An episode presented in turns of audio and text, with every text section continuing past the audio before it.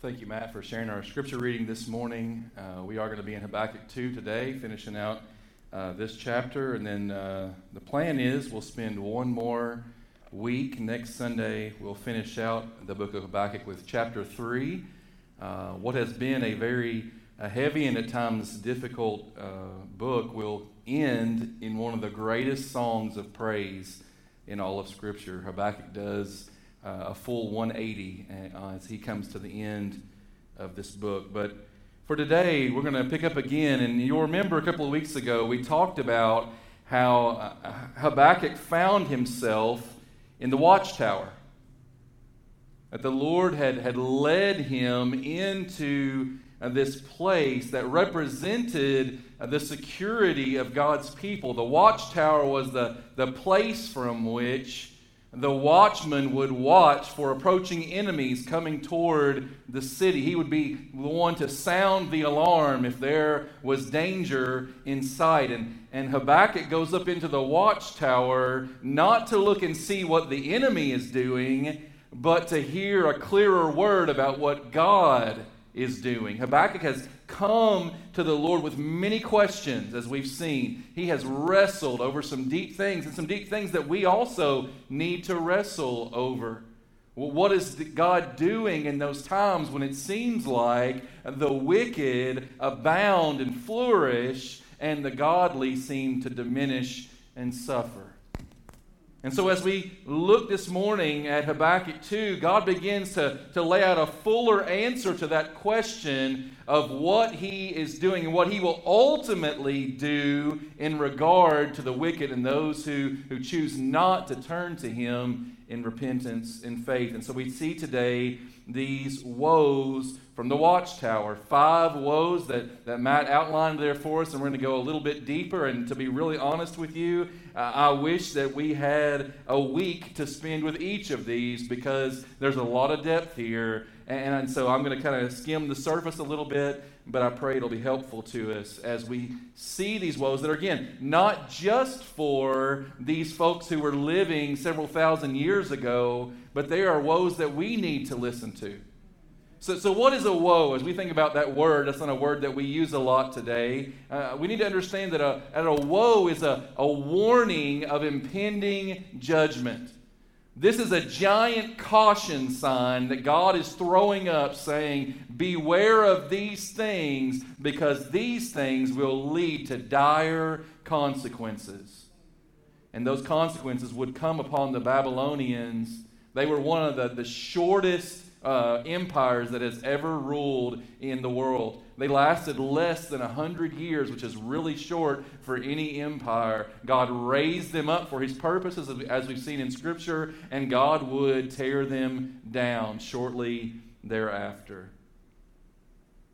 And so, as we think about these woes, H.A. Uh, Ironside had a great quote that I wanted to share with you. He said, The woes follow not only the woes that follow not only apply to the king of Babylon and his cruel, relentless armies, but they also declare the mind of God regarding any who are in the same unholy ways. And so it's important for us as we look at these woes to take them personally to hear these, con- these cautions and not just to think, well, that doesn't really apply to me. That's good for somebody else, but I don't really need that. By the way, whenever we come to the Word of God, we need to be very careful when we say, well, I don't really need that. We need all of the counsel of God's Word, and this is no different this morning. So let's jump into these five woes. I'll try to work through them uh, fairly quickly, but the first of these, the first woe, is what I would call a woe against shattering indebtedness. He, he uses the, the terminology of debt to describe what the Babylonians had racked up as they had gone nation to nation, taking that which did not belong to them. Now, there are all kinds of different views about debt and whether it should be accumulated by followers of Christ today. We're not going to get into that this morning, but there's definitely a warning here related to racking up debt and, and, and, and taking that which does not belong to you, that ultimately those debts must be paid. It's related to this principle that we see throughout the scriptures, and it's found in Galatians chapter 6 this idea of sowing and reaping. And so the, the question that comes as we look at these first few verses is this Will we not reap what we sow? This is a Old Testament idea, a New Testament idea, a truth in God's Word from cover to cover. We see again and again in the Scriptures examples of those who reap what they sow. Both for good and for ill. As Galatians 6 7 says, those who reap to the flesh will sow, those who sow to the flesh will reap destruction, and those who sow to the Spirit will reap eternal life.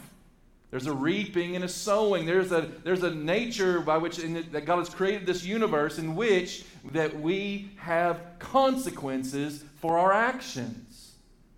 That's true in this day, that we have consequences for our actions. We will reap what we sow. And, and if we consider that in light of the sinful nature and the rebellion against God in which we were born, that would leave us in a very hopeless position. If that's the only rule at work in God's universe, then we're in big trouble. If the only rule is you reap what you sow, you'll get what you deserve, then we are in a very precarious position, except for grace, except for the gift of faith. We talked about this last week. Really, as we begin these woes today, we need to understand the very first thing God does before launching into the woes is He gives this amazing promise that I spent a lot of time on last Sunday. This promise, the first promise is this that the righteous shall live by faith. So the law of sowing and reaping says that we deserve death because of our sinful rebellion against God.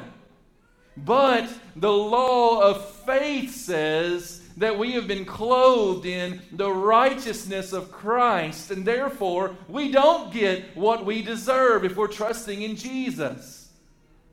There has been something that has overcome what we deserve. We've been delivered by His grace, and by faith we find eternal life. We're clothed once again in his righteousness. Man, I love these verses from Colossians chapter 2. We're looking at Colossians on Wednesday nights, and, and we may eventually get to these verses, but Colossians 2, beginning in verse 13, and says, In you who were dead in your trespasses and the uncircumcision of your flesh, you who were dead, God made alive together with him with Christ, having forgiven us all of our trespasses. And how did he do that? The next verse tells you by canceling the record of debt that stood against us with its legal demands. This he set aside, nailing it to the cross. Here's the great thing God did. He didn't just absolve us of our consequences or sweep them under some kind of spiritual rug. He took our consequences upon himself. That's the greatness of His grace. The debt could not simply be wiped out as if it had never happened, it had to be paid. And that's why Jesus' final words on the cross were tetelestai, it is finished. The debt is paid in full. And, church, we have so much to rejoice in that we will not be treated as our sins deserve if we are trusting in Christ. The debt has been paid, it has been paid in full. He set it aside, he nailed it to the cross. The second woe this morning is a woe against selfish indulgence. And again, the theme here is of safety and security. And isn't that a hot button issue today? And I could get into a lot of trouble if I shared some of my thoughts about safety and security. So I'm just going to stay with what the Word has to say today. You can ask me later if you want to know. But the, the question that's coming out in these next few verses, in verses 9 through 11, is this Will our source of security ultimately fail? What, what are we trusting in? What are we trusting in in these days? And will that source of security, will it prove to be a lasting source of security or will it ultimately come up short? You see, if we're trusting in our finances, we're seeing a shaky economy right now, aren't we? If we're trusting in our finances or the finances that the government might give us, we're in dangerous waters. If we are trusting in our health, in our physical fitness, in our own ability to overcome this virus, we are on shaky ground. Remember what Jesus said about the man who built his house in the sand versus the one who built his house on the rock. And there are all kinds of sandy foundations upon which we might build our lives. We'll come back to some of those before we finish this morning. But the question is where is your source of security? What are you trusting in? And will it be lasting? Jeremiah 16 he said, O Lord, my strength and my stronghold, my refuge in the day of trouble. To you shall the nations come from the ends of the earth, and they will say, Our fathers have inherited nothing but lies. Our inheritance was empty. These nations that worship false gods, there was a false sense of security for those who worship the Baals and the Molechs and the Ashtoreths. And there's a false sense of security for those who, who worship at the altar of their bank account and the altar of their physical health and the altar of their own prosperity and the altar of their own success. There's a hollowness there. There's an inheritance of lies that's been passed down from generation to generation, but the truth of God's word points us to something that's truly secure. And notice this this reality that we see as we look at verse 11, where he says, For the stone will cry out from the wall, and the beam from the woodwork respond. It's as if the stones are making a proclamation and the beams, the woodwork, are crying out in echo. And, and we see this, and the, and the picture is this. These were trophies that the Babylonians had gained from other nations. They had stolen their great stones to build their own buildings. They had stolen their great beams to build their own structures. And the picture is this that one day our tainted trophies may very well join the taunt against us. The things that we have devoted our entire lives to gaining may one day cry out in opposition to us. That's the danger of spending all of our lives running after worldly success. That's the danger of spending all of our lives looking for the bigger paycheck. That's the danger of living all of our lives with our children as idols, worshiping those who have come from our own loins.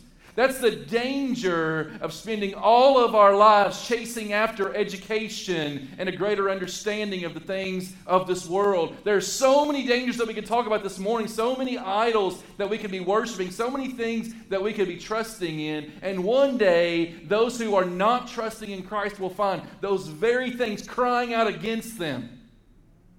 Just as happened with the Babylonians, there's a danger here but it also reminds us of what Jesus said. Remember, as he was going into Jerusalem to face the cross, the people were shouting out, Hosanna, glory to God in the highest. They were worshiping him. Some of those same people a week later would be calling for his crucifixion. But Jesus, if the religious leader said, Hey, shut those people up, Jesus. What do, you, what do they think they're doing? And Jesus answered, I tell you this if these folks were silent, the very stones would cry out. Church, we cannot be silent in this day. Lest God calls the stones to cry out. We have a story to tell to the nations. We need not be silent. Woe number three is a woe against serious injustice. As we think about injustice this morning,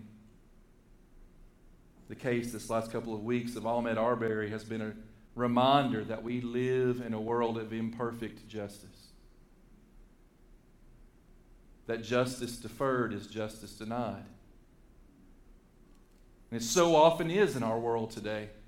There are so many injustices, we could not even begin to list them all. And yet, here is this reminder in verses 12 through 14, this beautiful reminder that God is the only one who can enact perfect justice. As Genesis 18:25 says, "Will not the judge of all the earth do what is just?" And the answer is yes, he will. He will make it all right perfectly right. Perfect justice will be ultimately put on display. It's not yet, but it's coming. And we can trust in that. We can find rest and peace in that. We can know that while justice in the current time is imperfect and often deferred and often ignored altogether, we can know that one day the judge of all the earth will do exactly that which is right and good and perfect. And that's what we're trusting in. And that's what Habakkuk begins to trust in, knowing that God would enact justice on the wicked Babylonians. And it wasn't going to be very long, historically speaking. O. Palmer Robertson said that the Lord declares that day will come when all those nations whom the Chaldeans have bullied shall mock their conqueror. That the Babylonians would ultimately, ultimately be a laughing stock in terms of the history of the world.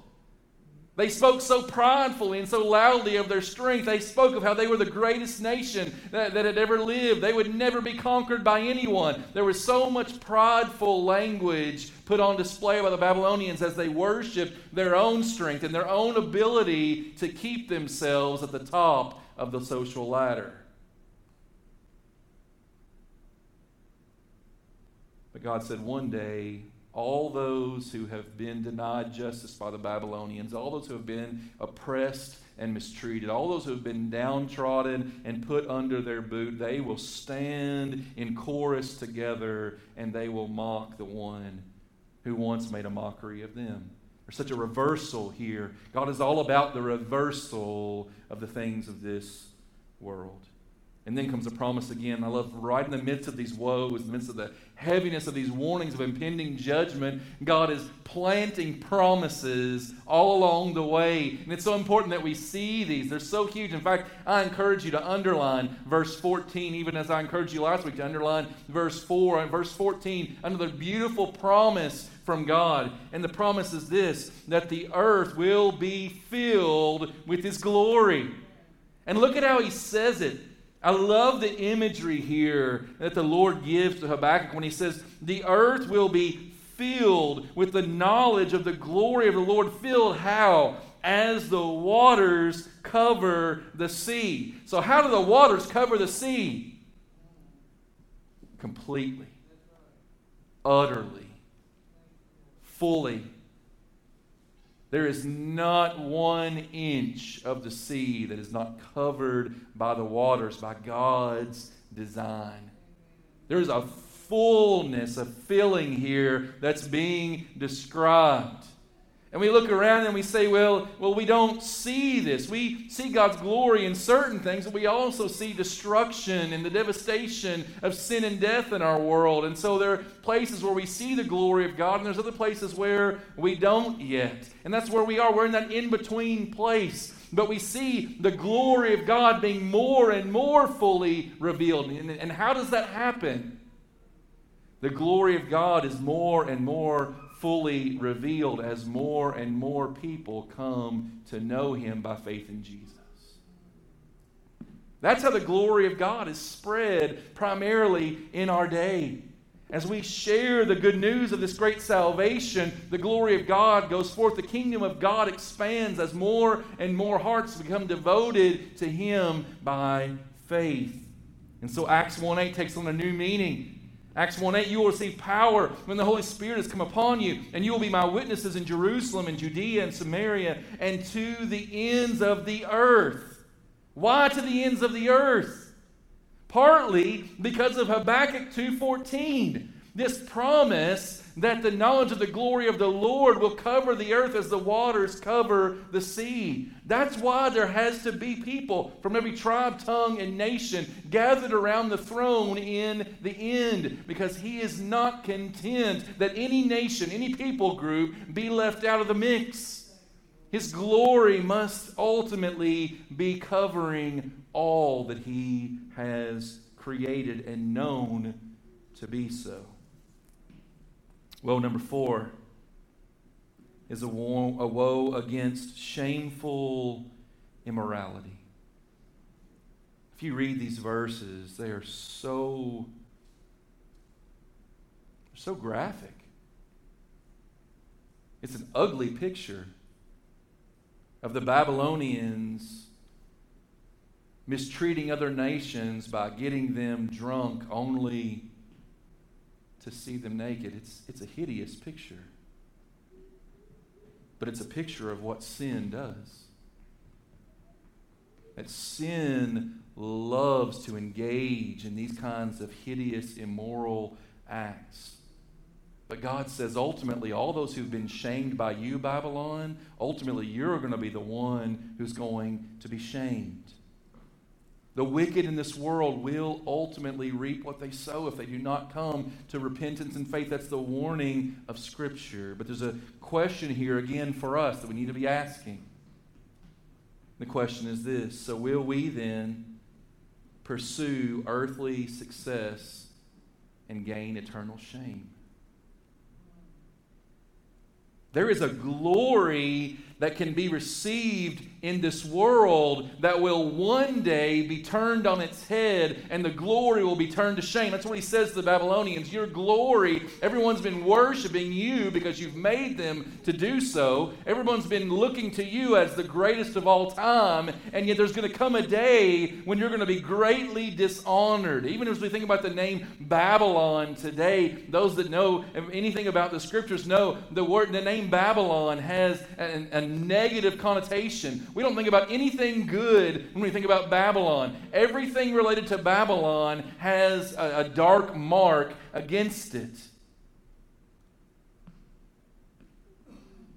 The same may be true of us. We can gain great glory in this world only to find that ultimately our glory is turned to shame because we weren't trusting in the God of all glory. We were glory thieves, stealing what did not rightfully belong to us and leading others to do the same. I think Albert Schweitzer helps us to kind of work through some of this as we think about some of these issues. He says, anything that you have that you cannot give away, you do not really own, it owns you. I want you to think about that for a moment.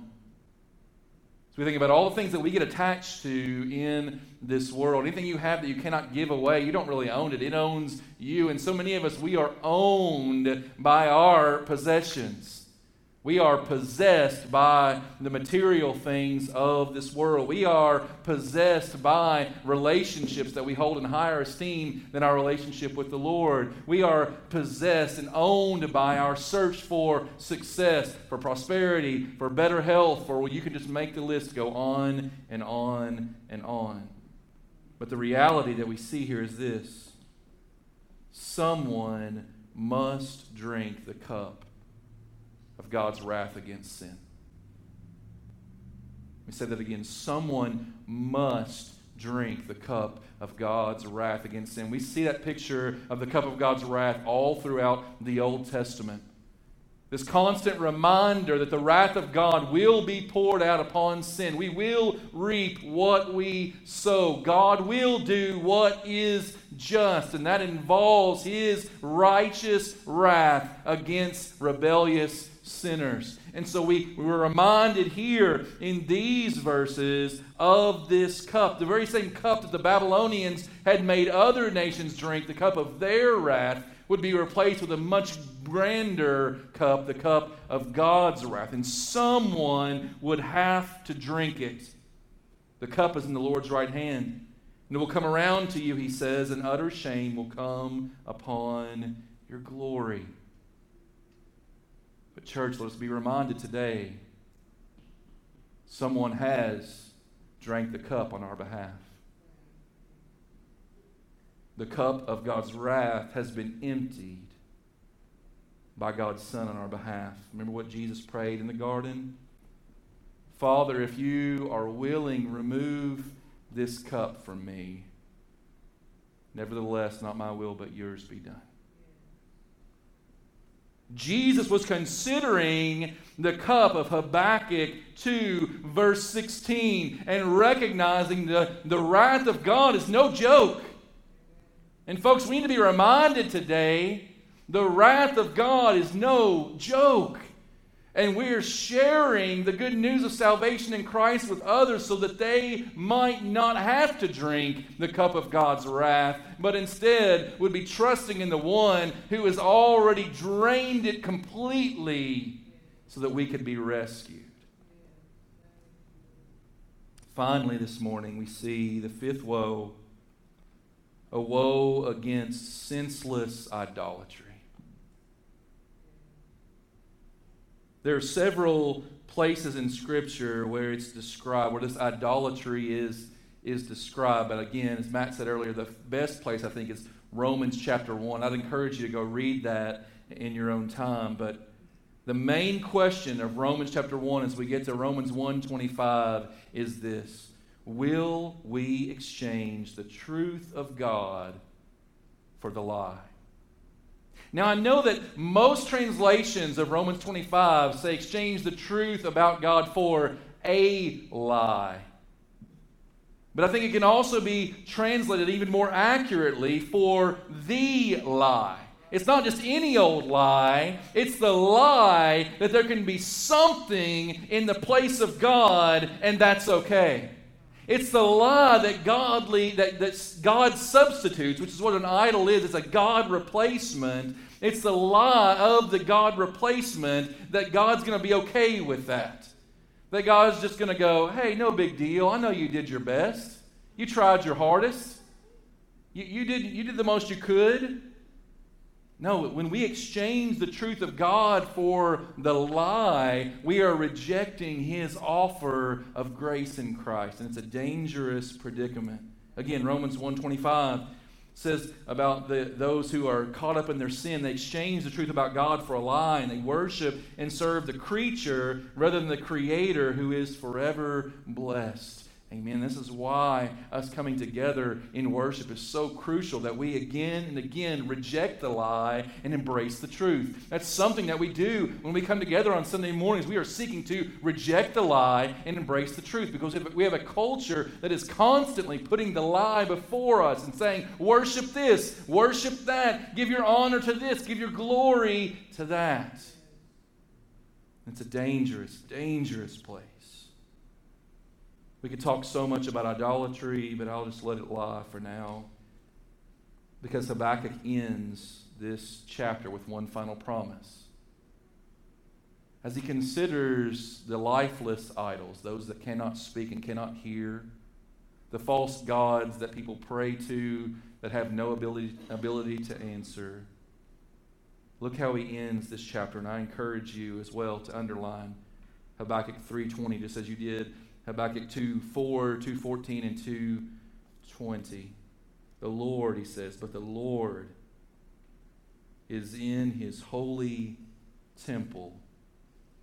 Let all the earth keep silence before him. The first promise was the righteous shall live by faith. The second promise the earth will be filled with the knowledge of the glory of the Lord as the waters cover the sea. And the final promise, the one that'll send us out today, is this that the Lord is reigning over all. And I know we've said things along this line a lot lately, but, church, I think it's the greatest reminder that we need in this day that God is on his throne. There is nothing outside of his control. He is neither unaware nor unable to deal with the difficulties we're experiencing right now. And you see, for a people like the people of Judah who were reading what Habakkuk wrote down from God, was they were reading these woes, this is a great matter of assurance because the reality is they were facing the destruction of Jerusalem at the hands of the Babylonians shortly hereafter. Their days of destruction were yet to come, and yet, even before the days of destruction, God is setting forth a promise to say to them, Don't forget, God is on his throne. He is ruling and reigning over everything. And so you don't have to lose heart because the righteous live by faith. You don't have to lose heart because the promise that the glory of the Lord will one day cover all of the earth. And you need not lose heart because God is on his throne.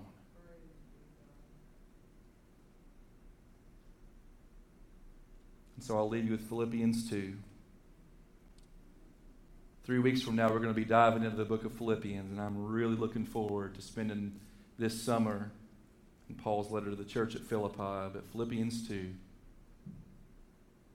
says, Therefore, God has highly exalted him and bestowed on him the name that is above every name, so that at the name of Jesus, every knee should bow in heaven and on earth and under the earth, and every tongue confess that Jesus Christ is Lord to the glory of God the Father.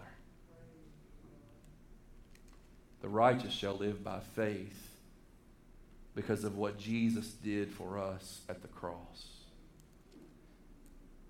The glory of the Lord shall cover the entire earth because of the resurrection power that he brought forth three days after his crucifixion. And we know that our God reigns over all in complete sovereignty and supremacy because King Jesus is on the throne. And, church, we can rest in that. Even as we continue to wrestle through these days and the kinds of questions that the book of Habakkuk leads us toward, we can rest in this word. This is the word that will lead to the glorious song of praise in the next chapter. The reminder that God is on the throne. He is in control, and He is most worthy of our praise. Let's pray together.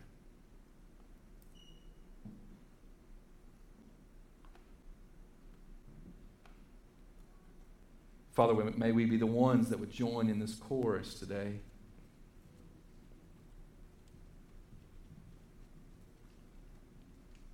We know there is coming a day when every knee will bow and every tongue will confess that Jesus Christ is Lord, but we want to make that profession today.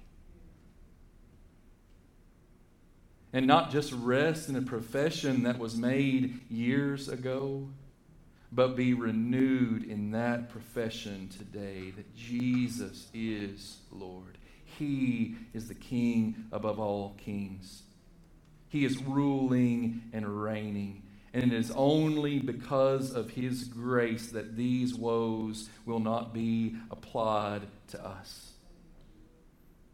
Because we are not trusting in our own ability. We are not seeking after shameful immorality. We are running hard after the one who came to rescue us. And we pray, Father, fix our eyes on Jesus,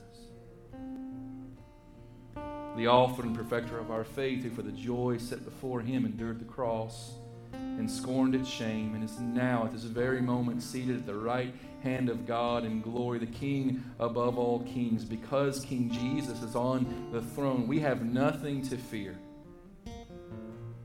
and no reason to falter. We are not of those who shrink back, but of those who press on.